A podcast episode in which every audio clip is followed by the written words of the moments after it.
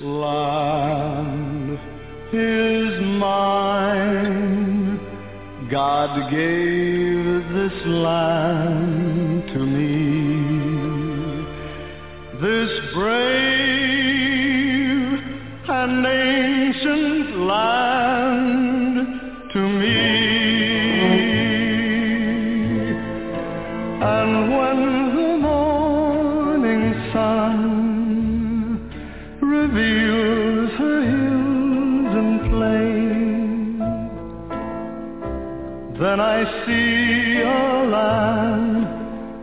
children can run free.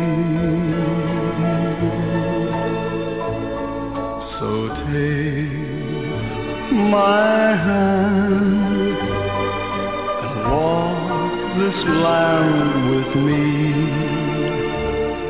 and walk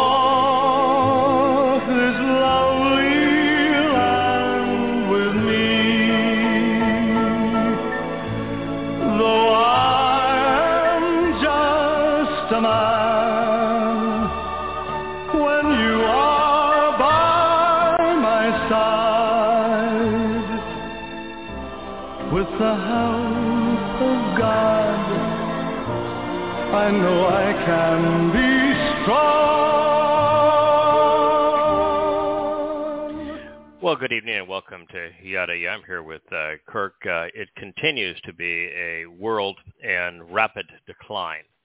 Uh, the United States uh, approved some 40 billion Billion. Yep. for the war in the Ukraine. Uh, U.S. politicians, senators, and congressmen are openly stating that their intent is to eliminate Putin. Their intent is to destroy the military of our enemy, and their quotes, as if we have declared war on Russia. I we have pledged significant amounts of that 40 plus billion, I think it's now 50 billion in total, to protect the Ukrainian borders. Heck, this is an administration that won't protect the American borders. I was just about to say, yeah. We'll spend My. billions on anti-aircraft, anti-tank, anti-personnel weapons to go kill Russians, but we can't get baby formula on our shelves. We have an economy that's in free fall. Inflation is the worst it has been in many, many, many decades. Our supply lines are thrashed. And yet, with the dollar in free fall, with our economy in shambles, with our deficit growing at record rates, we've declared an unofficial war on Russia, the nation with the most nuclear weapons in the world. Well, boy, I tell you one thing, Kirk. There is no question Mm-hmm. how uh, this world is going to digress from what it was pre-COVID to what it will be in the summer of 2029 when all hell breaks loose. Yeah. There's no way to stop it. You know, no, it's said that uh, the catalyst for the uh, the turning point uh, for Israel proper, when Mhm. millions of jihadists flood into the uh, uh, into Israel, when Israel is is uh, divided at and narrowed at her waist and becomes indefensible, uh, such that uh, the so-called West Bank uh, are given to the Muslims, the fake. Uh, that it's the fall of Damascus that causes that. Do you know the only reason that the Damascus government still stands? Putin. Russia, right? Remember he told he told he told Absolutely. Obama he said Russia's I'll, military- I'll cross that line. Is uh, is saying the consequence of other than Assad is worse than Assad, which is the distinction we couldn't make as Americans in uh, in Iraq or in Libya, where we weren't smart enough to recognize that other than Saddam Hussein and other than Muammar Gaddafi was actually worse than those two dictators. Mhm. And so Putin has actually made the right call, as bad as Assad is, but with the world pouring hundreds now of billions of dollars of advanced weaponry into Ukraine, declaring war on Russia, providing intelligence for Russia, and all the weapons for Russia uh, for the Ukraine to use against Russia, uh, Russia's not going to be able to support Damascus. And when they pull out of Damascus, of course, of yeah, what happens? Yeah. It falls. And what does Yahweh say happens when it falls? That is the time of the Teruah harvest the removal of God's people from the planet and the time of Jacob's troubles. As a consequence of all of this, of us aiding and abetting world war, with the United States as the provocateurs of that war, there's a food crisis of major magnitude around the world. Oh yeah. Uh, prices are soaring. But it's not just that prices of food are up 30, 40, 50%. Can't get it. Fertilizer is up by more than that, and without fertilizer, we're going to have greater shortages. And without fuel, Hmm. there's no trans- ability to transport that food, even if it was grown. And so we're in a position where it's going to get much worse before it, if it ever gets better. And all of that is because we were so stupid, we put embargoes and sanctions on Russia and aided and abetted the invasion of Russia, put the world into a position of ultimate crisis. It's um, one of the most stunning um, reversals of, of fortune, probably in world history. Wheat Wow. has increased in price by 43%. Uh, cooking oils have increased by uh, 40%.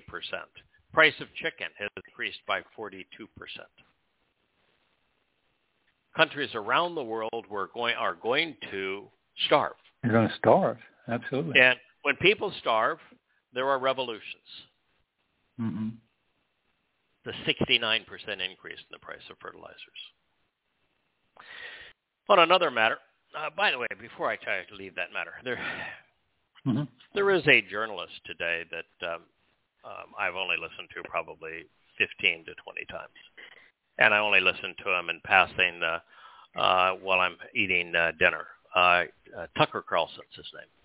Uh, Fox News is the network. I don't much like Fox News, but um, this fellow's exceptional.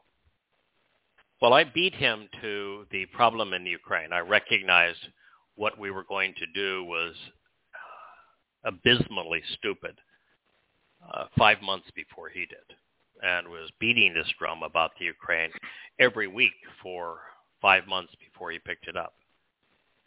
I must say that his analysis of what's happening in Ukraine is brilliant. I would strongly encourage folks to listen to him. And he's unique. He recognizes the problem is is on both sides of the aisle with Democrats and Republicans, and none of them deserve to hold office in this country for what they have done. Uh, it's shameful. But uh, his analysis of the reasons behind Ukraine are really uh, quite insightful.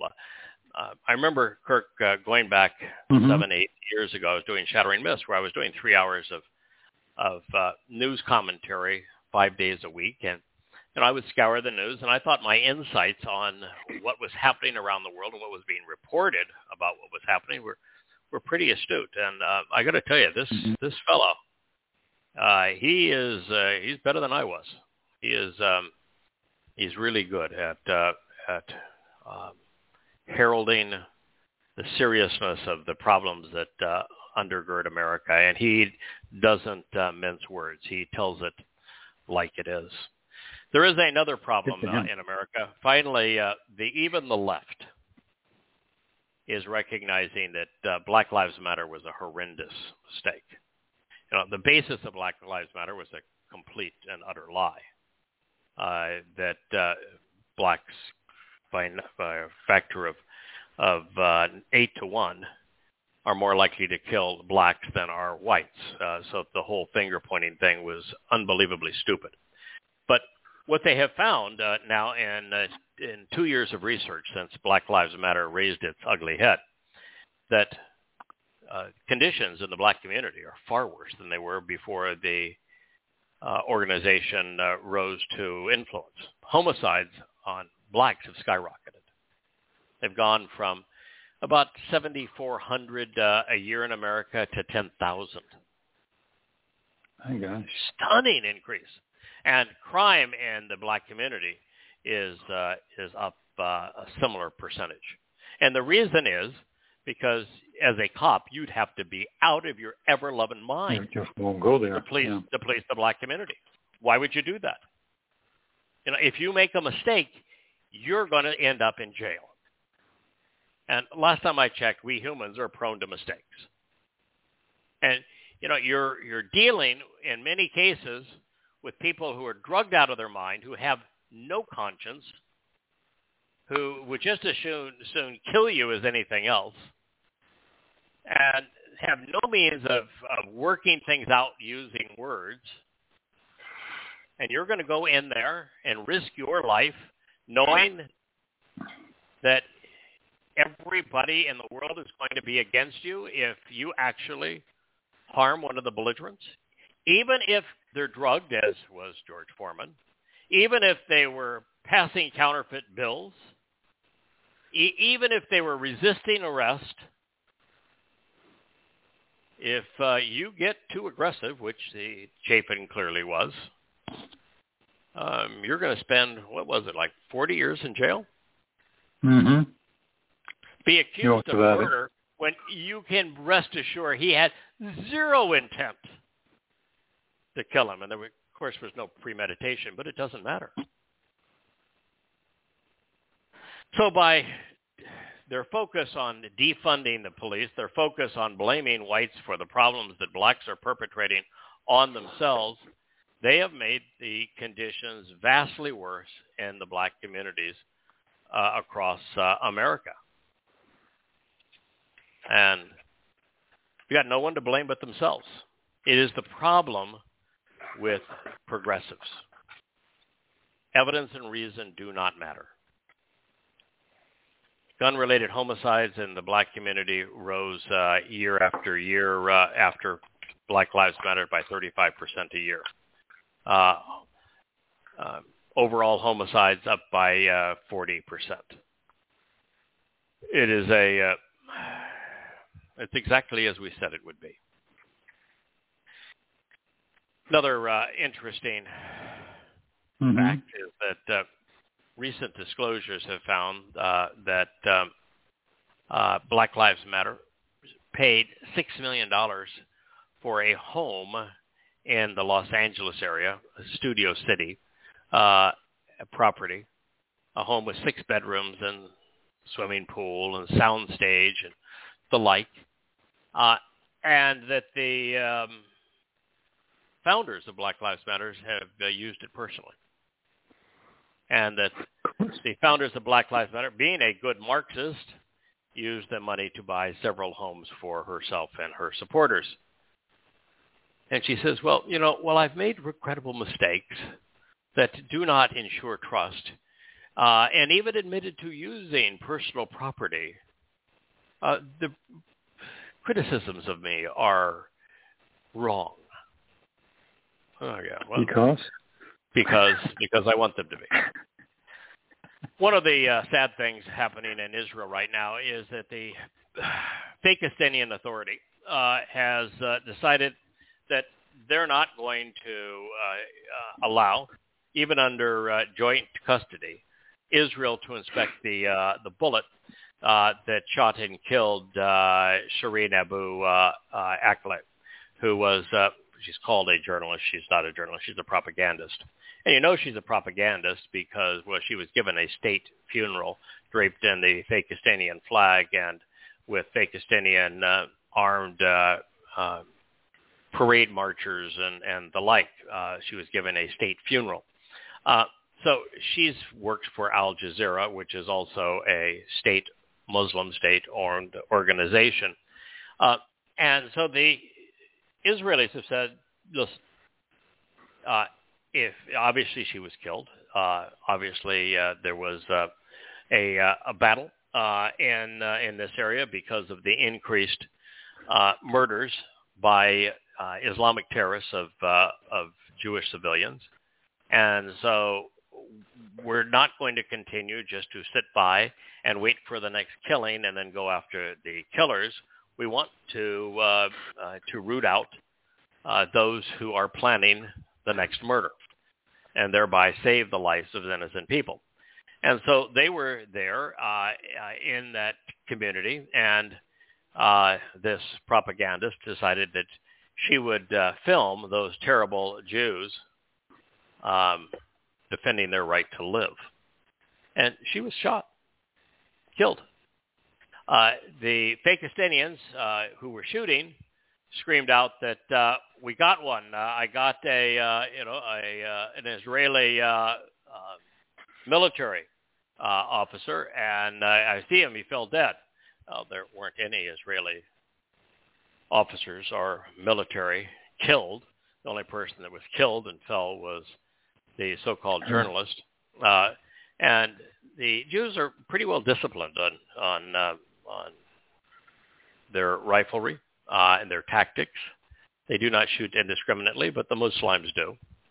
And so it's highly likely the Muslims killed her, and therefore the Fakistinian Authority will not allow Israel to examine the bullet because, well, both sides used 223 ammunition. The uh, uh, United States supplied the rifles uh, and the uh, munitions uh, to the Palestinian Authority. And uh, and of course uh, the Jewish military, the IDF, used the same caliber. So all you could do is uh, say, all right, um, we'll uh, we'll compare that bullet to uh, all of the rifles of those uh, of our troops who were there. And if there. it was one of our people that that uh, errantly shot them, we'll take full accountability and uh, apologize for it. And if it's one of yours, then stop screaming that we committed murder because that's clearly not true. But the world is just eating this up. Love to blame Israel. Another note, the United States uh, decided that uh, it would continue to uh, to uh, hoodwink and uh, manipulate the world into opposing Russia. You know that uh, Bulgaria, which is on the the border there of Russia, is going to mm-hmm. receive mm-hmm. uh, natural gas supplies, who had previously received them from Russia's uh, Gazprom, from the United States. So our fuel prices will continue to rise. Yes, supply shrinks. Yeah. The uh, top U.S. Senate Republican uh, released uh, the finding of an investigation uh, uh, earlier this week that uh, demonstrates that uh, Los Angeles Mayor Eric uh, Garcetti knew that his uh, top advisor was sexually harassing city employees and was routinely making racist remarks. So now what? Also on the side of uh, the world is falling apart, the pro-abortion uh, protesters um, have not just marched to show their animosity towards the Supreme Court uh, for uh, the draft that indicates they're going to overturn Roe v. Wade, uh, probably on a five to four vote, just as Roe v. Wade was passed on a five to four vote. Uh, they are now marching uh, into uh, or to the homes of justices like John Roberts and Brett Kavanaugh. So they're threatening Supreme Court justices going to their homes. My God. Yep. For uh, safe abortions. So, safe abortion. How safe is an abortion for the uh, unborn child? Yeah, zero. Yeah, you know, my my view on abortion has always been the same. I've, I've said it uh, so many times on Shattering Myths that in the first trimester, it's hard to argue with the uh, the woman uh, with the man who uh, impregnated her. Collectively, they uh, they should have uh, say on uh, on what they uh, they wish to do. Uh, and in the third trimester, it's clearly murder, and the woman uh, uh, her husband if she uh, or boyfriend if uh, he's uh, encouraging it, and the doctor should all be indicted for murder because it's murder. That child is viable on its own.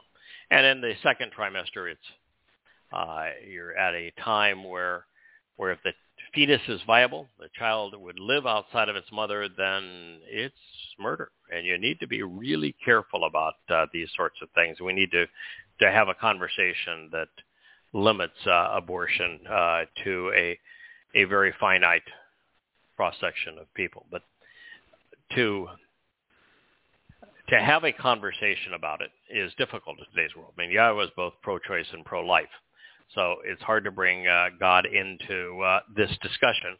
Uh, but reason should prevail, and of course, in politics, it seldom does. Speaking of a lack of reason, uh, the European Parliament, which is becoming unbelievably liberal, uh, just put out an edict which demands that Israel not build uh, homes in what they call the West Bank.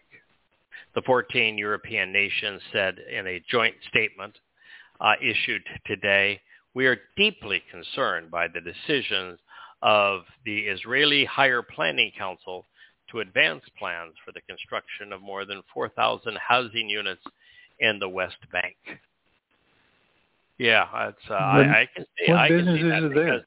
Let's say, well, I, I well, it makes perfect sense, uh, Kirk. Uh, we we don't want to condemn when Muslims uh, come in and use knives and axes to kill uh, Jews. We we don't want to uh, to condemn the uh, the Taliban for uh, taking uh, that country back to the Stone Age. But we will condemn Israel for building houses. Can you Yeah, think of any other country in the world that is condemned for building homes? I mean, how No, big of a racist do you Ah. have to be to conve- condemn people not only of building homes, but doing so in their ancestral homeland? Uh, still the Navajo. They can't have another home. Oh, Come on. Um, I had sent you uh, earlier this week uh, the, uh, the chapter I had uh, uh, finished um, writing uh, early this week. It was called uh, Ka 'Any, like me, uh, to be or not to be. It is the seventh chapter in the seventh volume of Yada Yahowah. Uh, so, oh, it's just the eighth chapter in the seventh volume Eighth of chapter, yes. Yes. hmm Uh, and uh, you read it and um, and said, "Boy, this is really interesting. Can we do a show Wow. starting on this chapter?" So I said, oh, "Okay, what the what the heck?" Because uh, I found it interesting too. You never know when you're doing these things because, quite honestly, I find every chapter interesting. I mean, Yeah, well, if you of course, do this yeah. kind of stuff every- eight to every ten hours a day, you, My you new favorite. Yeah. Right. You'd Yeah. be crazy if you didn't find it interesting. And the more you learn, the more you're able to learn. Uh, and the more you understand, the more you're able to understand. So it is um, reinforcing in, in that way. Mhm. So In all, fa- in all fairness, too, though, it, it does go. It does segue into Yirmiyah story. There's parts of it where you go. In fact, I was in Yirmiyah studying for the night show, assuming it, the other. We approached Uh-huh. it from the, we'd go back to Yirmiyah. I said, well, I had no, you know, that boy, that goes right there. This section, Yeah. this page is this, this page, because Yah always repeats, of course, but but it was just like, uh yeah, this is too good to leave sitting. Uh, you know, Yeah. I thought, I thought, yeah, yeah, so I, I like my, it. my view is that one of the most interesting prophecies found anywhere in the Torah is presented by Moshe, who is the leading expert on the subject of prophecy. Now, I guess. so yeah, when, when. Moshe you know comes out with a, a prophecy, you, you, I'm going to view him as the foremost expert on Hmm. the subject. Uh, now, considering the instructions on who to distrust, uh, which are associated with the revelation, so he is in this particular revelation. He is his focus is who we should not trust. It is quite amazing that both Christianity and Islam lay claim to this prophecy. Both religions claim it speaks of their guy when it actually applies to neither. And the Jews for whom it was written have long failed to recognize the individual who is actually being depicted.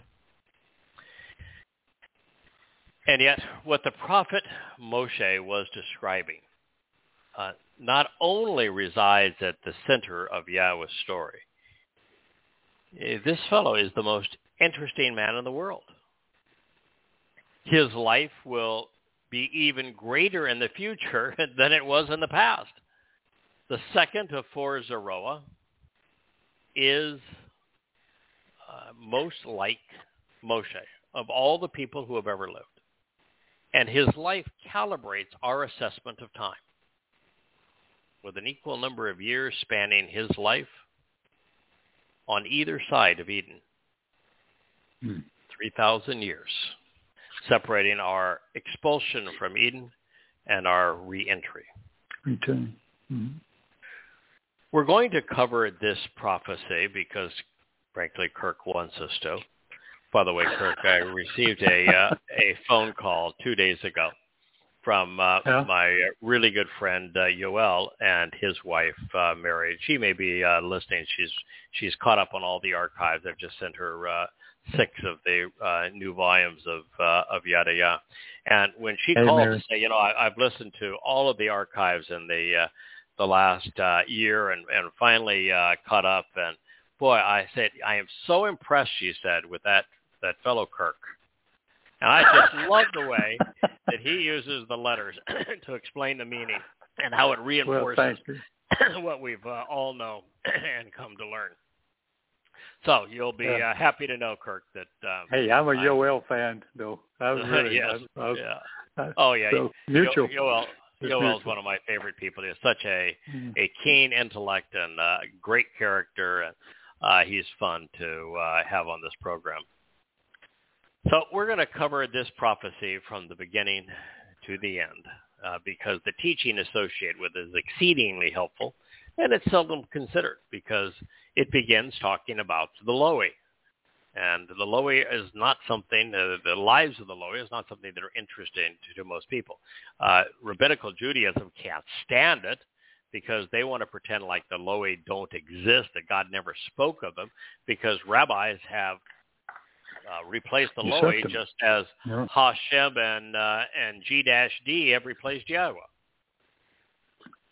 So they want nothing uh, to uh, to do with this part of uh, Dabarym. Of course, Christians have uh, have replaced Yahweh's priest with their own, and uh, Muslims, I'm not sure, know what a priest is.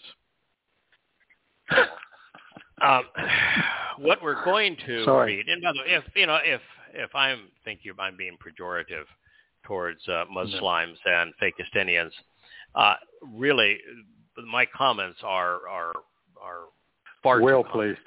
Oh no, they are Yeah. they're far they are far too kind. Well, they, they Uh, could be. they Islam could be. Islam could- is far worse than I am uh, stating in this program, Hmm. and I don't say that as a matter of opinion, but as a matter of fact. Uh, and should you not agree, then you read Prophet of Doom and you get back to me. Yeah. So we're going to cover this prophecy from beginning to end uh, because, as I say, the teaching associated with it is very helpful and very, very seldom considered. What we're going to read leaves no quarter for the religious. It impugns everyone who has claimed to have received a vision from God since Malachi some 2,450 years ago. Now, speaking to the Lowy, those enlisted by Yahweh to serve uh, Israelites, Moshe began the 18th chapter of Dabarym by saying, There should never be for the Lowy among the priests, inclusive of the lineage of Lowy, parcels of land, possessions, or donations, or an inheritance associated with Yisrael. Well, go on in a moment, Wow. but Mm-hmm. so this is pretty tough on uh, on cleric. Pretty tough. This is devastating for any Devastating, who yes. receives a, uh, a stipend, a salary, or donations. And that would, of course, be really tough on the rabbis who are overpaid by 300% compared to the rest of religious leaders. They're the ultimate money grubbers. So God is just saying, nope, if you are going to serve me in this role as a priest, those officiating as ministers, mediators, teachers, advisors, judges, and counselors, if you're going to serve me in those roles and you are an offspring of the Lowy, you are not to own land, possessions, or receive donations.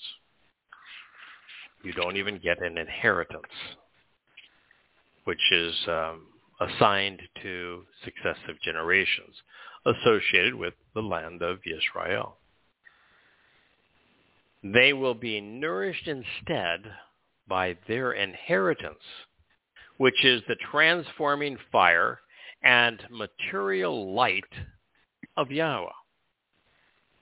So the compensation for the Lowy Cohen is to be sustained by an inheritance that includes the transforming fire and maternal light, the Ishe, the elevating energy, that which converts physical organic material into energy and light, commonly rendered offering by fire.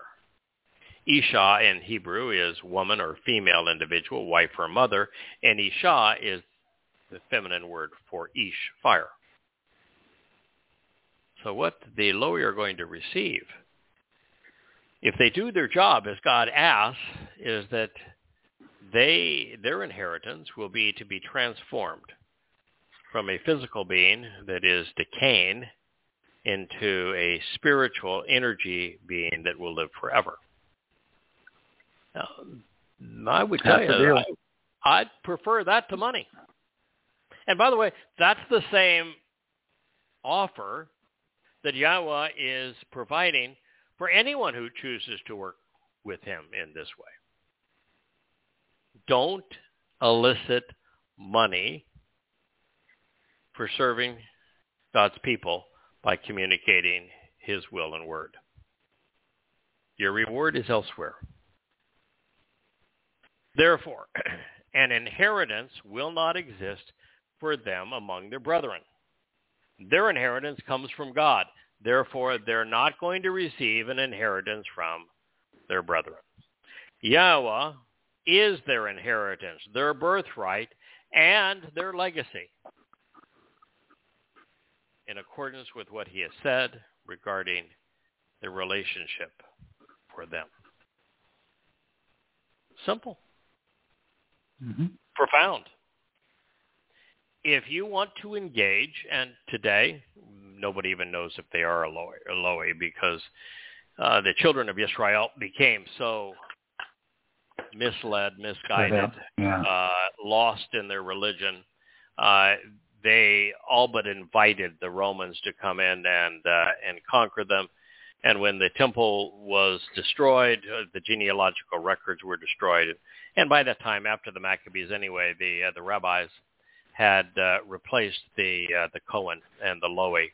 Uh, and it's kind of the uh, the first revolution in uh, Mhm. Israel, and the Maccabee uh, uh, revolution really speaks to that. Uh, it was the revolution uh, for power. Uh, it, uh, in fact, the first invasion of Rome into Israel taking place about 66 uh, BCE was all over this, where uh, two brothers were vying. One wanted, uh, well, both wanted to be uh, a chief priest, um, and so Mommy, uh, who Alexandria, I think was her name, uh, good Greek name, uh, Mm-hmm. and she had two sons, and she wanted one son to be king and the other one to be chief priest. But the money and the power was with the chief priest. was a priest. yeah, not with king. And so they were bickering over who would be chief priest, not who would be uh, king.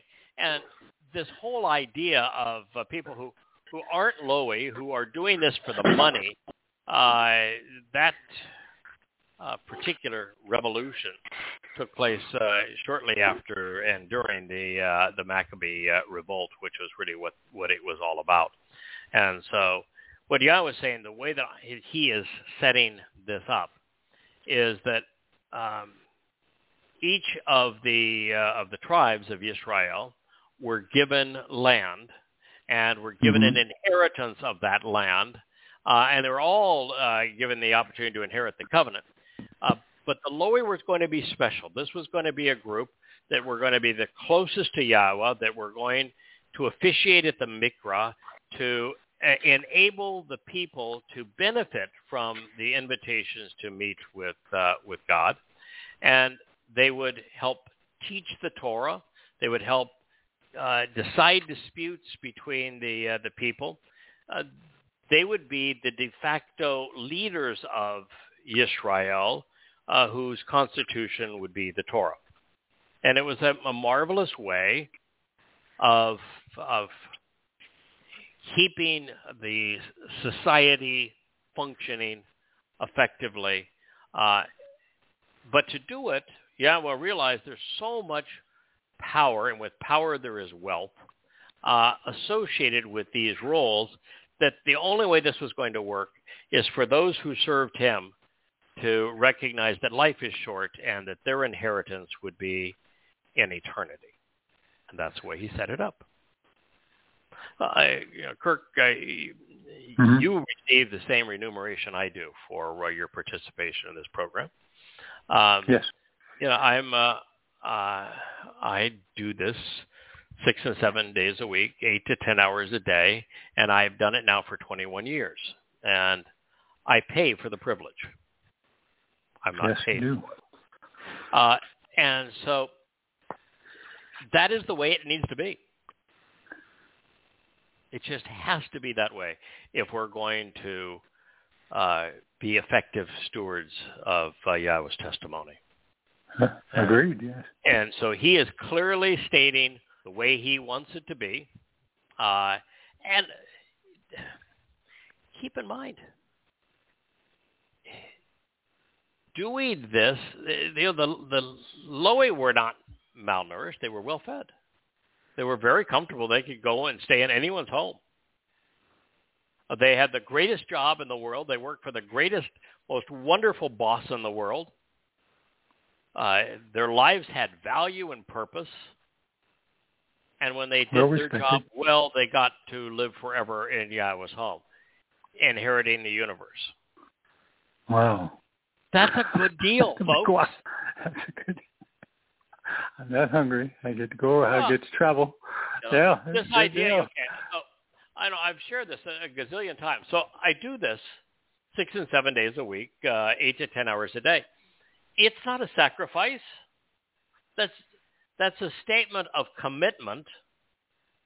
It's not a statement of uh, of sacrifice. I'm I'm doing it because I enjoy it, because I get a lot out of it, because I know that my life matters when I do it. I know it's pleasing to God. That's the key. Yeah, every cleric the world over, especially the money-grubbing rabbis, are complete hypocrites when they accept any remuneration for their services. If a person wants to serve God, there are a number of baseline requirements, all of which were prescribed in this opening statement, and none of which any cleric is currently observing. Work on behalf of God's people must be offered freely without profiting economically. We may not accept donations, a salary, or monetary gifts. The servant's contributions must be ka'asher dabar Yahweh, in Yahweh's name and consistent with God's testimony, especially regarding the proper way to receive the benefits of the relationship. In addition, we should recognize and advance the specific responsibilities assigned to the Lowy Cohen pertaining to Yahweh's home and his mikveh. Our principal resource must be the Torah, in which this instruction is placed. And our intended audience should be Israel, to whom Moshe spoke and led. Now, considering how frustrated Yahweh has been with Israel these past, well, 3,000 years, for having forgotten him and having broken the covenant, the last thing anyone should want to receive is the inheritance of the disinherited. Moreover, prior to Yahweh's return and the restoration of Israel, most of Israel is going, uh, well, I think anyway, is way too polluted with the religious to be inviting. Mm-hmm. Now, take Jerusalem, for example. The most recent survey of its inhabitants reveals that they are equally divided between the stench of the Haredim, the anti-Semitic Muslims seeking to kill and expel Jews, and government employees who are overtly political and it's littered with religious and government buildings. If you gave me a private aircraft to soar mm-hmm. between here in the U.S. Virgin Islands and uh, in Israel uh, tomorrow, and said, "We'll put you up in the presidential suite of the King David Hotel, overlooking the Temple Mount. All expenses are paid. Uh, first meeting will be with the Prime Minister." and uh, you can have uh, keys to the city. I wouldn't go. I wouldn't go. I've been there. I it. Um, I think my reaction to Jerusalem was the same as Yahweh's. Mm-hmm. Place, place, things to, place things to high heaven. Uh, it, it is way too religious, uh, way too political, um, way too polluted with monuments to man. And that's not going to change until Yah's return. I want to go back when it's looking as God has envisioned.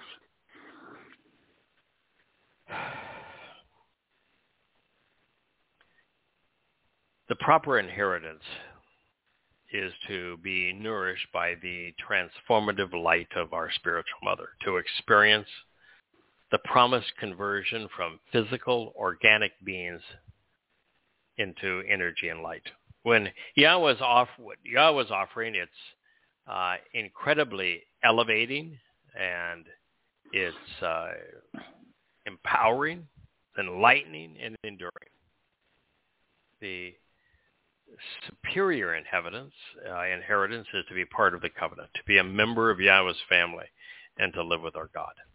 This occurs when we listen to what he says about his relationship. Now, the Lowy Levites, by serving God's people, by leading them home while working as intermediaries during the Mikre invitations, inherited Yahweh's blessings. And, now, keep in mind that explaining the Mikra is a big deal. Uh, they're complicated. What God is offering, how he's going about uh, honoring his promises is very complex. Uh, I mean, I've written three volumes um, just on those seven days. There's a lot to them. The Lowy had a big job.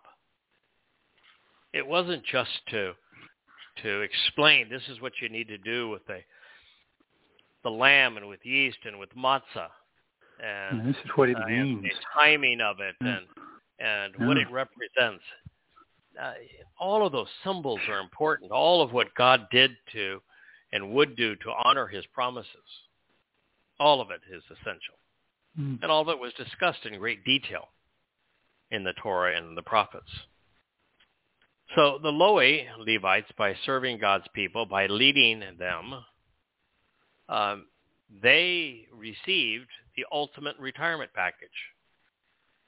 Uh, no need to feel sorry for them or anyone else who serves God or his people. The perks and the privileges are literally out of this world.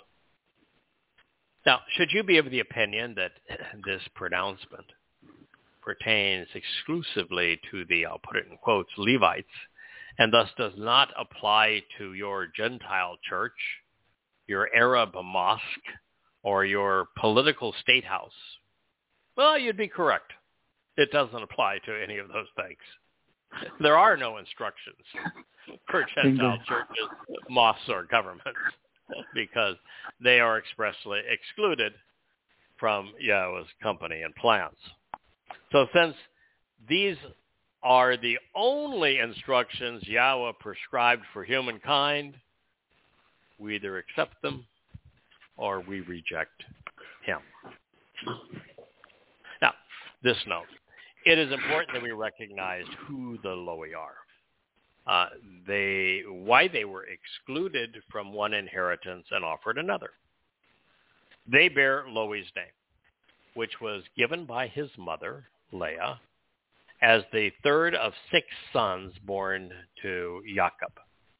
She wanted her husband, Jacob, to be more devoted and attracted to her versus her sister, which is why she named him Lowy, to be united, to join together. Now, Lowy was also the great-grandfather of Moshe, Aaron, and Miriam. The Lowy were set apart from the other descendants of Jacob. Their uh, role was to serve as teachers, advisors, judges, and guides.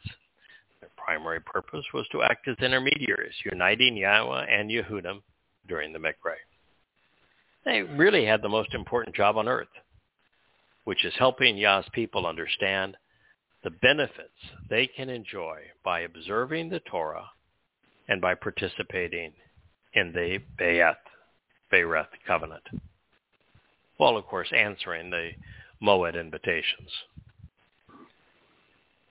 Oh, I've tried to use past tense to describe the Lowy Cohen because, as I mentioned earlier, they have been replaced. Uh, not by mm-hmm. God. God does not replace, but by the religious, especially rabbis. Rather than a priest serving to affirm the Torah and aid in the celebrations of the Mikra, Jews have appointed rabbis to replace God's words, name, meetings with their own. Think about it for a moment, too. Mm-hmm. Loe means to unite. Rabbi means to be great. What do you think Yahweh prefers? Someone who thinks they're great, family, or somebody who joining, wants yeah. to join him. Yeah, he'll make you great if he wants you to be great. Just do do your job. Join. Do Bring the job. family together. This is uh, Yahweh's plan, one completely rejected by Judaism. And this shall be the plan for the priests. Now, when Moshe is the one speaking, and he says, "This shall be the plan for the priest," and he by the way, as I said, he was an expert on uh, on prophecy. He is also the foremost expert on what it means to be a Lowy Cohen. He is the yes. first, first and foremost of the Lowy Cohen. So this shall be the plan for the priests from the people. Out of the sacrificial animal prepared for the offering and consumption, whether a cow or a sheep, they shall give to the priest the shoulder of the sacrificial lamb, the jaw and the belly, the first and best of your grain, of your new wine, and of your oil, as well as your choicest fleece from your flock of sheep. you should give to them. 18.4. For indeed Yahweh has chosen among them out of all of the branches of the extended family of your people to be present, to be stationed, and to be standing. Amad, to serve and to render assistance in the name of Yahweh, he and his sons, every day throughout time. So tell me, Jews, why do you have rabbis? How can you carry around a Torah, claim to be Torah observant, and listen to a rabbi? God said, this is my plan for every day throughout time. He also said that they would render assistance in the name of Yahweh, and your God-forsaken rabbis won't even say his name. You ought to be embarrassed. What's wrong with you?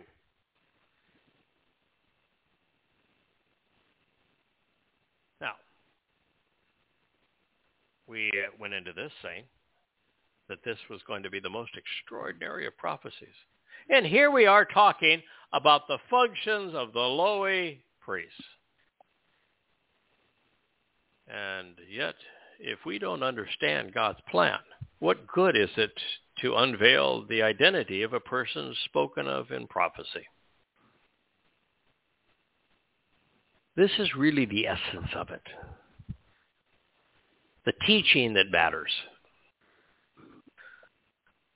So it's no wonder, Kirk, that the rabbis mm-hmm. are opposed to such things. The priests didn't get paid. Uh, they served in Yahweh's name. Mm-hmm. And, and oh, by the way, they had to work weekends. Of course it didn't. It doesn't work for the rabbis. But alas, had the Lowy continued to do as Yahweh requested, they would be well fed handsomely attired, and suitably hydrated. Their job would have been exceedingly rewarding as well. To be bachar, chosen by Yahweh to work with him, is the ultimate honor and privilege. Yeah, I guess. And let's make it clear. Yahweh chooses. This idea of religion that you choose to worship your God, honor your God, be converted to religion, that that is a person. That's not the way it works. Yahweh does the choosing. Now, we have the opportunity to accept or reject his choice. Other than Israel, Yahweh very seldom chooses someone that uh, not uh, going to choose him back. Uh, so it is the nature of, uh, of God to make these choices. It's clear that God has no interest in saving everyone. He has no interest of working with everyone. And for those that says, I have chosen um, the ministry, I have chosen to serve God, uh, bull. It's not the way it works. Very appropriate bull. God chooses who works with him. Baal. Yeah. That's just all there is to it. If God hasn't chosen you to work with him, you ought not be doing it. If you don't work in Yahweh's name, you ought not be doing it. If you're in it for the money, you ought not be doing it. You'll notice that while the priests were weren't given any money, everything that Yahweh asked for on behalf of the Lowy was symbolic. Mm-hmm. If uh, we were to apply this to a contemporary situation, it would be appropriate to feed and clothe those who are promoting the Torah while also paying for their utilities. Uh, olive oil would be the utility of the day. Today, Yahweh's yes. ministers were uh, given a sal- were uh, not given a salary or a housing allowance. Their only reward was the covenant and its benefits. So we have found the first of many reasons rabbis, pastors, and priests seldom preach from Dabarym 18. Now, Yahweh's list of just rights is especially revealing. The lamb is symbolic of Passover and eternal life. The Zeroah represents Moshe, Dod, Yosha, and likely Yada. The jaw and the belly speak of nourishing words. Reshith is the first word of the Torah. Wine is symbolic of the blood sprinkled on the doorway uh, and on the mercy seat during Passover and on reconciliations. And olive oil represents the set-apart spirit as she enlightens and nurtures us. The fleece speaks of being part of Yahweh's flock and of being enveloped and adorned by the Ruach. This was more than a list of ingredients. It was another teaching moment. There are many strokes left in Yahweh's brush, so while every other tribe was assigned a particular territory within Israel, we learned that the Lowy had free reign. And if a Lowy shall come from one of your communities, anywhere within Israel, where to show the proper path to walk to get the greatest joy of life, he resides as a guest in that place. He may come to and enter wherever his soul desires towards the dwelling place and home which, for the benefit of the relationship, Yahweh will choose. And he will render assistance, be attentive, and serve in the name of Yahweh his God just like all of his fellow Lowy, who will be present and standing there before Yahweh. So the Lowy didn't inherit a particular plot of ground, as did the 12 tribes. No, they got free reign. Just as we as spiritual beings have free reign of the entire universe, God is setting that up right here. The Lowy, whose inheritance is to become as light, can enjoy any home within the community. But when they're there, their job is not to be a parasite. Their job isn't to tell the homeowner, you know, move out of your bed, I'm moving in. No. God chooses where he wants them to go. And when they come and enter that home, then they are to work for the benefit of the relationship that Yahweh is seeking to establish with his people. The Lowy is to render assistance. The Lowy is to be attentive. The Lowy is to serve in the name of Yahweh. The Lowy is to be present and standing before Yahweh. Very simple formula. Stand before God, do not bow down. Render assistance, do not be served. Understand that this is God's home, and we serve at his pleasure. Now, there is more to this than just freedom of movement within Israel through the Mikra and by walking along the proper, proper path to receive the benefits of the covenant relationship, we are transformed from physical, organic beings who are limited in space and time. Our souls will become more akin to energy and light, where we're going to be able to travel whenever and wherever we desire. Part of this message. Mankind and the as in the case with all animals, has a nephesh soul. God is Ruach spirit. If we want to live with him, we need what he has. And fortunately, he's willing to give us access to the Ruach Kodesh, the set-apart spirit. She comes bearing gifts, and they are all free. But that's not to say that Yahweh does not expect something in return. He does. He wants to develop a family relationship along the lines of his Berith covenant. Makom is a marvelous word. It was translated dwelling place and home.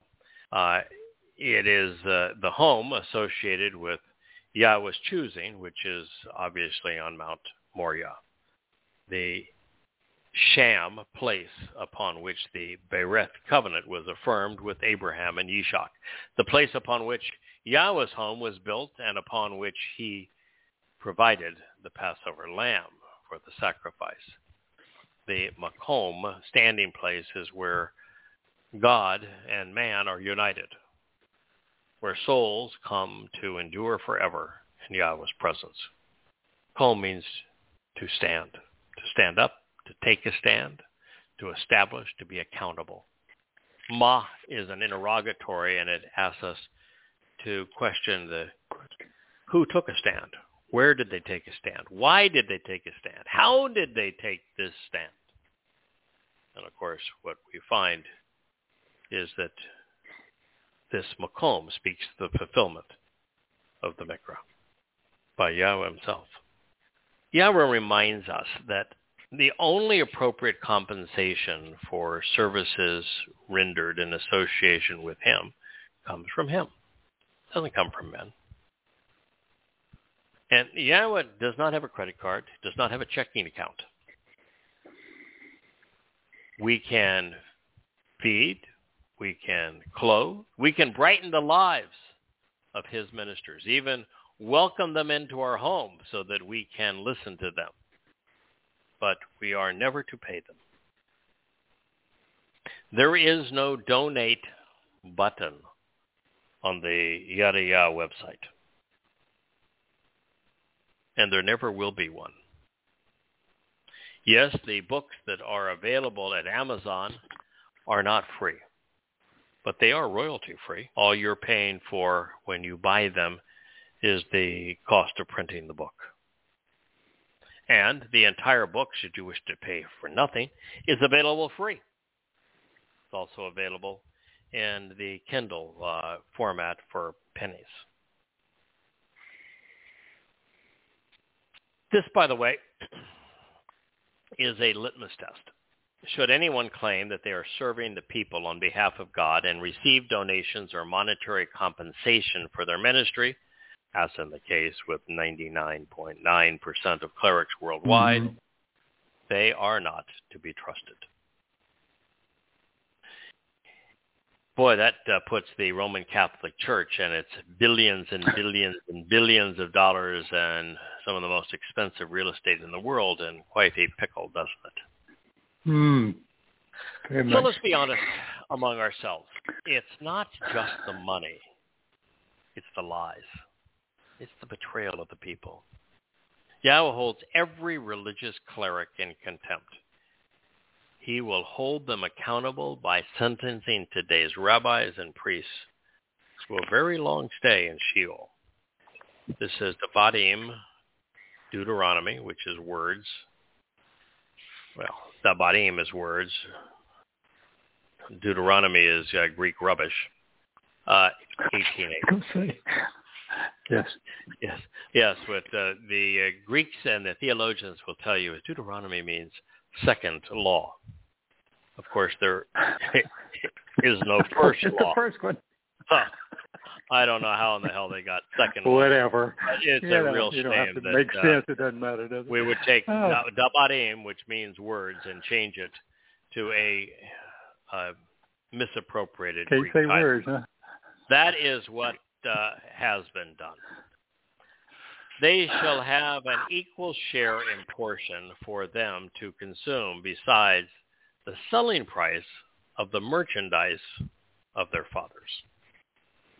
Now, this seems to suggest that even though the Lowy Cohen share uh, share of food, wine, or olive oil was designed to be consistently fair, if there was a bumper crop and it yielded more than they could consume, the fathers were able to sell the surplus. The statement also suggests that Yahweh is supportive of the idea of providing an inheritance for our children, passing along what we have earned to make their lives a little better. It's yet uh, another way for us to model his intent through the covenant. Mm-hmm. Now, as we examine the next several statements, we are confronted with the realization that the Toabah, abominable things conducted by the Goyim that are being disparaged and which God wants his people to avoid, focus on religious beliefs. These are disingenuous people, uh, and it also includes intrusive governments. Therefore, the things men and women love, the things that bring people together and shape their lives, are the very things that Yahweh abhors. The second insight is a bit more subtle, albeit uh, heartbreaking. Since Israel failed uh, Yahweh by incorporating these things into their culture and became very much like the Gentiles, uh, God had to find a goy who had rejected the ways of religion and politics to reconnect with his people. And while that's a joyous opportunity for me and for us, it's very, very sad for Yahweh. Um, he ought to have been able to work with his people as intended, but there were none. Third, while there are many aspects of the Egyptian, the Babylonian, Assyrian, Greek, and Roman religions that have been melded into Judaism, Christianity is an overt amalgamation of these religions. Even Bible is based upon Babel, Babylon, being confused by the Lord. Some of the many abominations of the Gentiles which were included into Christianity include their Trinity, crosses, worshiping the Lord, Christmas, Easter, Sunday observances, the Mother of God, the Queen of Heaven, the Son of God, along with the myth of a dying and resurrected deity becoming more popular than the Father of the Gods. The integration of church and state is an idea originally uh, incubated within these Gentile civilizations, as is the ongoing war and and killing in the name of, of mm-hmm. God. The papal system of cardinals, bishops, priests, and nuns originated in Gentile cult- uh, cultures, as did the feudal system imposed by the Roman Catholic Church. At its core, Christianity is an amalgamation of Gentile ways. Indeed, when you come upon the land, which for the benefit of the relationship, Yahweh your God is giving. You should not accept, learn, teach, or imitate. Lo lamad. You should not instruct, be trained in, or become accustomed to, such that you act upon or engage in any semblance of the disgusting religious rites and political practices, toabah, of the Gentiles. It makes no difference if the Toabah, disgusting religion, is of Egyptian origin, Babylonian, Assyrian, Egyptian, uh, Greek, or Roman. The names of the sun, moon, and star gods change, but little else.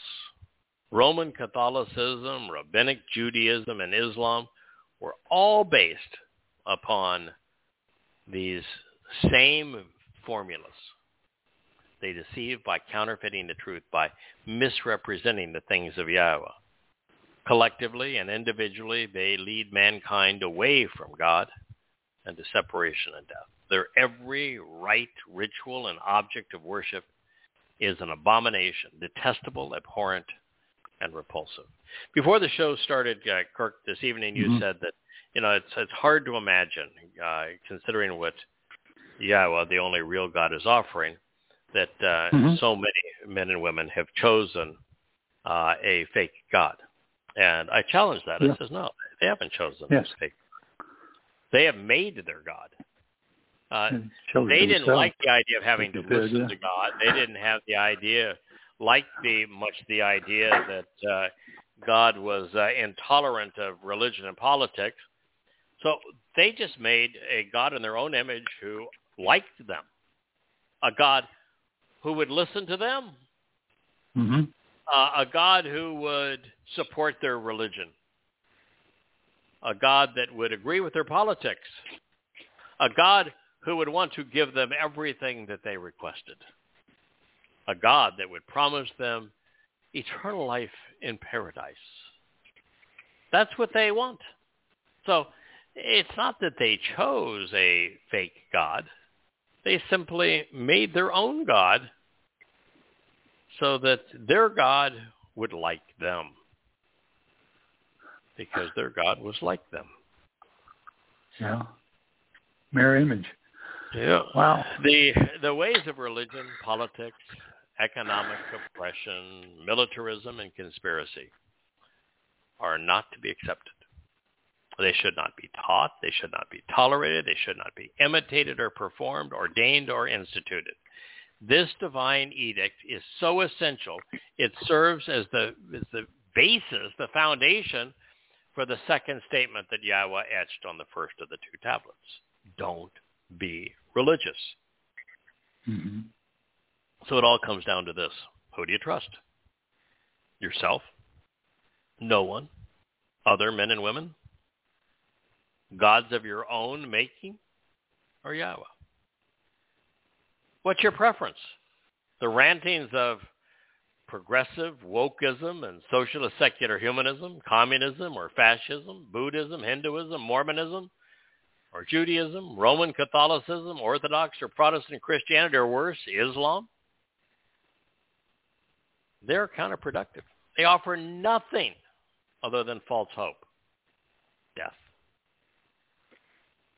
In fact, the best thing that you can get out of religion is to die. Seriously. Statement of Mm-hmm. fact. The best thing you can hope for in religion is to die. Because if you promote your religion, if you mislead people away from Yahweh because of your religion, then you're going to You Sheol where you will never die. yeah. Horrible. So the best you can hope for if you're religious is to die. Uh, that doesn't sound like a real uh, a cause to uh, not playing. dedicate one's money or life to, does it? Not at all. It all comes down to this. If Yahweh is right, then they are wrong. Yahweh wanted uh, Yehudim to remain untainted by the corruptions which surrounded them. They were Yahweh's control group, separated from the guiles of debilitating notions. In this way, they serve as witnesses, as examples to what life is like united with or separated from God. Fortunately for Jews, it hasn't been a pretty picture. But at least for some, that's about to change. Hey. Continuing to expand upon the worst of human behavior, however, Yahweh added, There shall not be found among you one causing his son or daughter to pass over and perish in a fire. Someone predicting the future based upon pagan religious notions. A person who obscures the truth and believes in spiritualism. One who tempts and charms others. An individual who entices and seduces people to worship and pray. One who joins in and binds together by forming political or religious alliances. One who is obsessed with ghosts, makes requests of saints, or speaks on behalf of dead souls. A con man who beguiles an association with demonic spirits, or one who causes the premature death of others in association with a destructive plague.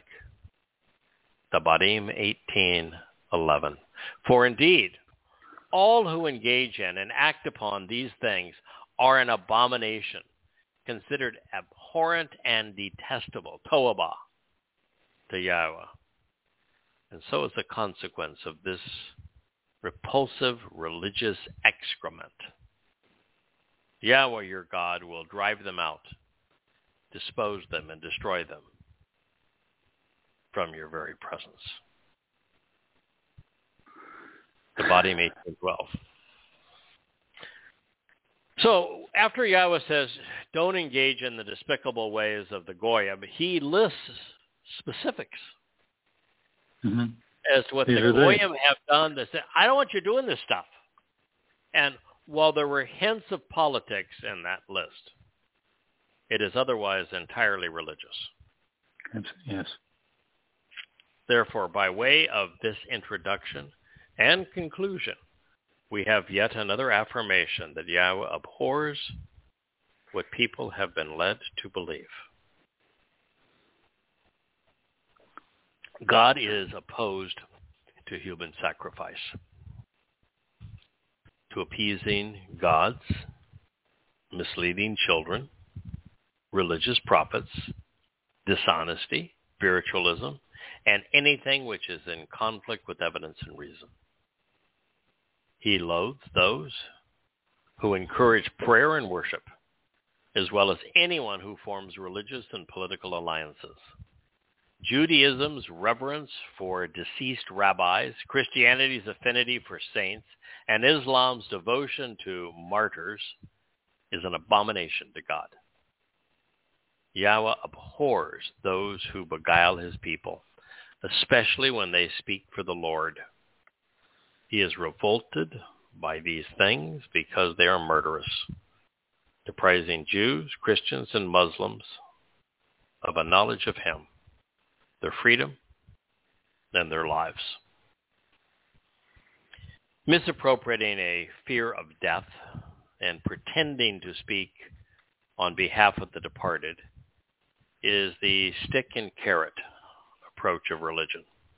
For most of human history, any opposition to religious authority led to a quick and torturous death. And to demonstrate that the clerics determined who lived and who died, the priest chose who they sacrificed to their gods. Then for the compliant, there was the promise of victory in war, of bountiful uh, crops, and of life after death. And if you complied, you wouldn't be the next one sacrificed. The religious institutions responsible for English Bible translations and lexicons don't much like the idea that God is undermining their sanctified turf. So we find definitions such as divination, sorcerer, soothsayer, occultists, magicians, necromancers, attributed to each of these terms in their dictionary. To believe them, it's as if God is preoccupied with Satan worship. Be assured, that's not the message. Folks, a meaningless percentage of people openly worship Satan as the adversary. However, the majority of people have been beguiled to worshiping the devil as if he were God. Therefore, the problem God is addressing does not pertain to the minuscule numbers of sorcerers, occultists, magicians, witches, or wizards, but instead with the imposition of institutionalized religion. For example, Yahweh's complaint begins by opposing the common and tragic practice of priests sacrificing children to appease their gods and to terrorize the masses into submission. The object of the sacrifice was always to false gods and not to the devil. From there, Yahweh condemns false prophets who lay the foundation for religious tyranny by fraudulently attributing their mythology to the culture's most revered ancestors. Continuing to expose the likes of Paul, Akiba, and Muhammad, he says that their beliefs are in conflict with evidence and reason and thus designed to entice the foolish through faith. God is chastising the saints and sages, the apostles and the messengers of the gods, and any and all who have obscured the truth. He is opposed to the Gnostic notions and the cult of death which underlie Christianity, in addition to the murderous nature of Islam. Qassam, Anan, Nakash, Kashaf, and Chabar, which are the terms that were in this last statement, every one of them speak of misrepresenting the truth, of misconstruing and twisting God's message to impose an oppressive and binding religious scheme, especially those which control people by integrating religion and politics. Yahweh is condemning those who captivate and betray, who deliberately denigrate the masses in the name of their alter egos. He's no friend of those who promote conspiracies, consider themselves spiritual, who are irrational and easily seduced. God loathes those who are overtly religious and prefer the fellowship of the faithful. So in this list, God is impugning everyone who offers the hope of life after death to believers. And especially Yahweh is opposed to Shaul Paul, the Gnostic, who inspired and wrote most of the Christian New Testament based upon the pagan myth of a dying and resurrected God, advancing spiritualism over reality. And since he and his ilk were possessed by demons, the rhetoric is overtly fixated on agony and anguish. They are responsible for the deaths of countless billions. Their views are infectious and spreading like. Now, while this is condemning of Judaism and Christianity, it's also lethal to Islam. According to the Quran, Allah spends his days tormenting infidels with the entertainment of burning. The capricious promise of deliverance from hellfire is the Quran's most repetitive rant, with a thousand iterations. But be advised, what pleases Allah is an abomination to Yahweh. The Islamic Hadith tells us that Muhammad's father was saved by use of divination arrows, which is another abomination. The same sources explain that Islam's prophet cast lots to determine the order his militants could pick Jewish slave girls to possess and rape. Anan lays, lies at the heart of Muhammad's deadly deception. During one of his terrorist raids against a Jewish community, Khaybar, Muhammad shouted, I have been made victorious with terror, and war is deception. It is the mother's milk of politics. It's the essence of religion. Anan means to cloud the atmosphere sufficiently to block the light and diminish visibility. In politics, perceptions become reality as professional liars spin the fact, cloud the issue, and obscure their actual agenda. In the arena of egos, the most prideful weave an enchanting tale, while their operatives cover up the harsh and unflattering realities that lie beneath. I've long thought one of the most despicable people in America was uh, Jen Psaki, the uh, outgoing um, publicist for the president, press secretary. Mm-hmm. But she has just wrapped her arms around the most vile thing I have ever seen or heard. Yes, the president, always divisive of people, has decided he's going to hire a uh, the first black openly homosexual press secretary. This woman is an utter nincompoop. Well, compared to his vice presidential choice, she's brilliant, but that's not much of a comparison. She is a one trick pony. America to her is racist depriving her and everyone of her race and sexual preference of opportunity. Mind you, She was educated in the Ivy League, her tuition paid by the public. And she has been given one of the top jobs in America. But nonetheless, you are to believe she's oppressed. that she's been prejudiced against. She has nothing to offer. Her every word is insane, and yet she wants to blame prejudice for her holding this office and being educated in an Ivy League school, being accepted over somebody who was vastly more qualified. we just live in an you can't, upside write, you can't world. make this stuff up, can you? You just No. can't. You just can't make this stuff up. You know, we're out declaring war against Russia, fighting a proxy war by sending fifty billion dollars worth of weapons to the Ukraine so they can go off and kill Russians, and we're painting Putin as the as the aggressor. How in the hell are we able to do? And the overwhelming majority of Americans believe that Putin's the bad guy and we're the peacemakers. It was by taunting Russia and telling Russia that the Ukraine is going to be part of NATO, which is a military pact aimed at Russia, that this war was With started. nuclear weapons. And yeah. we're the pacifists.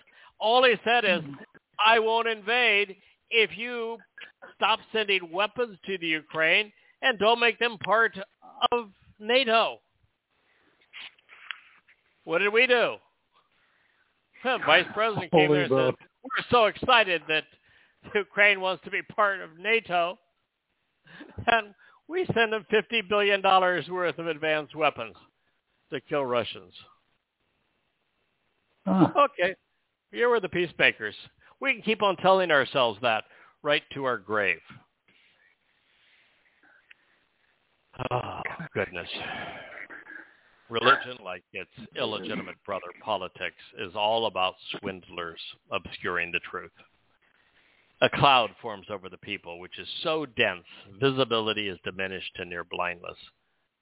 The abomination of Anan explains how faulty rhetoric, clearly or rationally, Nakash, uh, which is, by the way, uh, the same Hebrew word that is used for serpent and toxic, is uh, central to uh, to many forms of satanic deception. Muhammad openly consulted with soothsayers. His Quran is filled with astrology, as Allah swears by the constellations, the sun and the moon.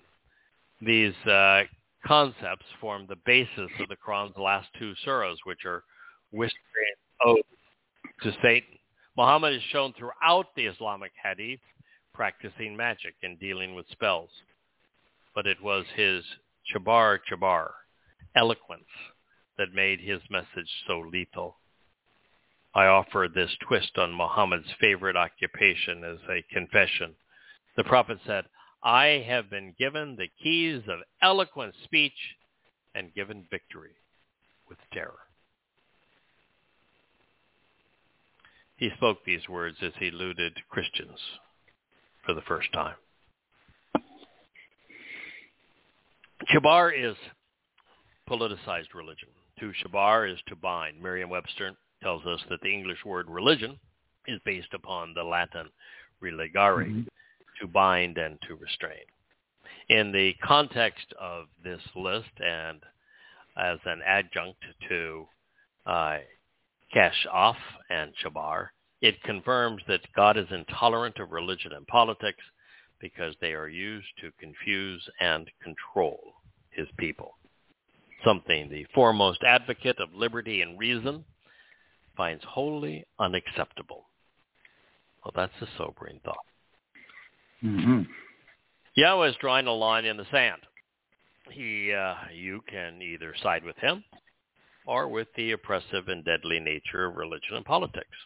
On one side of this divide, you will find a solitary door which leads to a personal relationship based upon love, light, truth, and life. On the other, mankind is found groping in the darkness of religion and wallowing in the deception of politics. Your choice. Many will chafe at the realization that God is intolerant. Societal conditioning makes it difficult for believers to accept that Yahweh is repulsed by the religious and political, the militant and the conspiratorial. And yet, even with the life he gave them, they are free to reject him and his offer. Today, uh, I, I heard a quote from Nancy Pelosi. Uh, it's amazing how overly stupid uh, America's leading politicians are. She was on the uh, the House floor. She's Speaker of the House, and she's feeble. I mean, she's.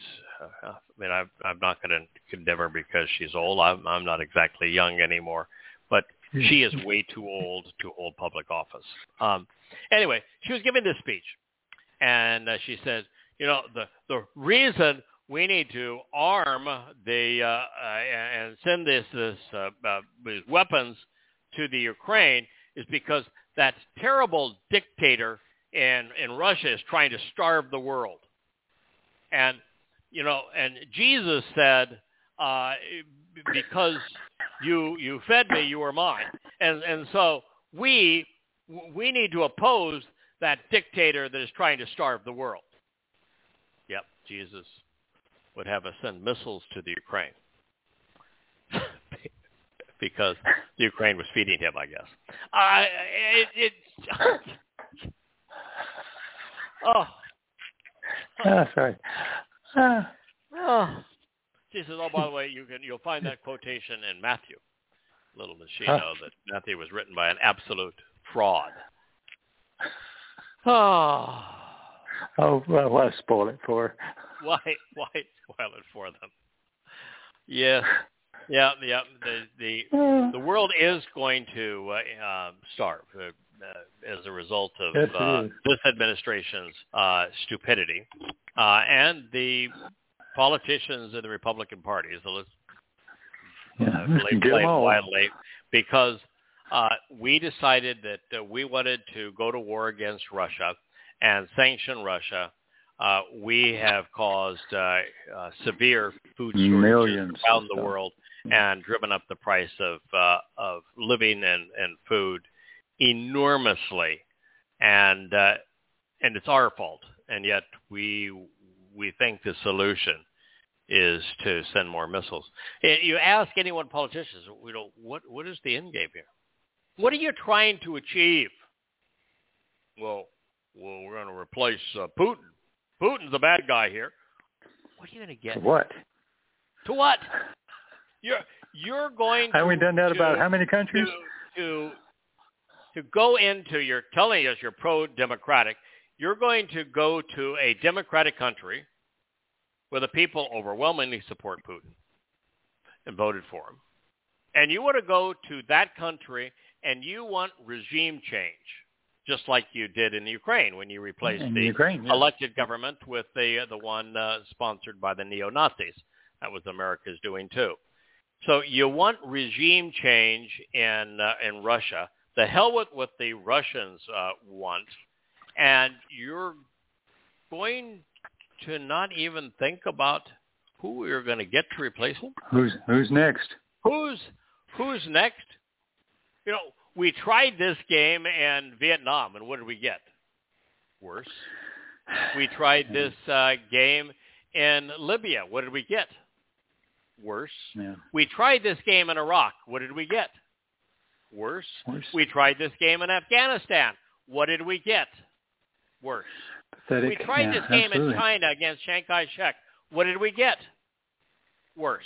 We tried this game in Russia. What did we get? Worse. Every time America plays this game, we get worse. So if you continue to do the same thing and expect a different result, what are you? An idiot. An absolute uninformed nincompoop. And that is Okay. the that is the nature of the United States of America, most of Europe, most of the world. We've just become so. collectively stupid. There is no end game here. We started a war, and this is no ordinary war. This is a war where the United States, who has the second most nuclear weapons in the world, is sending weapons and declaring they want regime change and they want to eliminate the military using a proxy of the nation with the most nuclear weapons. So let's just say, for God's sake, that you are successful and you kill a gazillion Russians and you wipe out much of the Russian infantry and the Air Force. Let's say you do that. What are you going to get? Do you say that Putin and the Russians are going to say, "Well, boy, we're really sorry that uh, we uh, we allowed you to kill us. We really want to beg your forgiveness for you having sent all those weapons to wipe us out. We really feel badly that uh, you led a propaganda war against us, and so, yeah, we're we're we're so sorry. We're just going to go crawl in our little hole and starve to death based upon all of your, your sanctions? No. There's 0% chance of that. These nincompoops couldn't think it through and recognize that the only possible outcome of what they did is world war. Mm-hmm. Nuclear confrontation. It's the only possibility. Worldwide famine, revolution, starvation, the thrashing of people's savings, making their lives miserable, the death of truth, uh, great irreversible constraints on the access to information.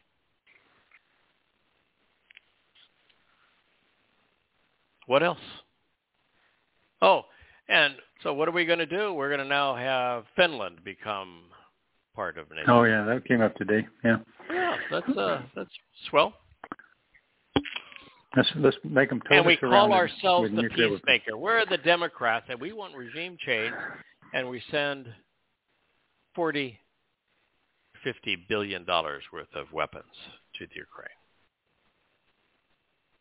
which is supporting a government that anyone in their right mind knew was the least responsible, most graft-oriented in the world. They were the government that consistently welched on their loans from the IMF, World Bank, and even from the Russians. Mm-hmm.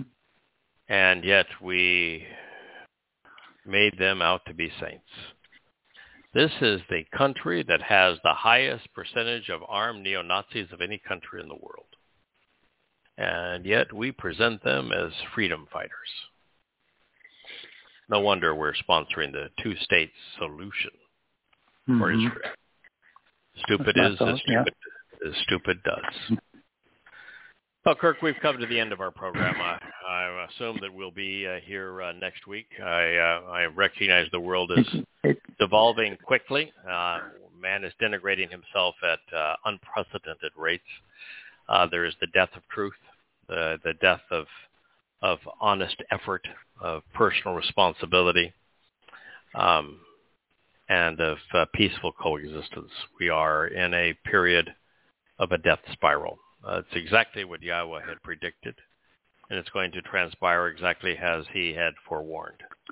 And all we can say is that if you want to know God, you need to get your act together and in a hurry. If you Mhm. are a Jew, a Yehud, you need to understand what that name means, what Yahowah's name means, what's at stake, how much time you have left.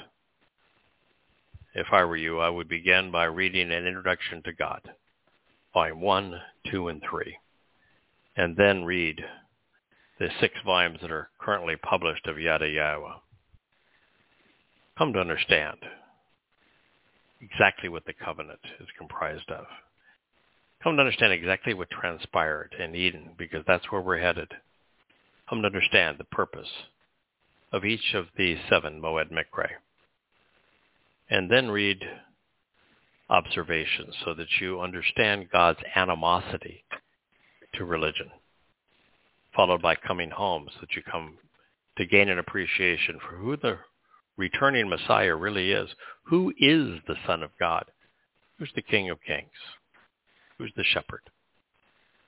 Because it isn't that other guy that you dismiss and besmirch, that fellow who's been misnamed Jesus Christ. No, he's not the Son of God. He's not the Messiah.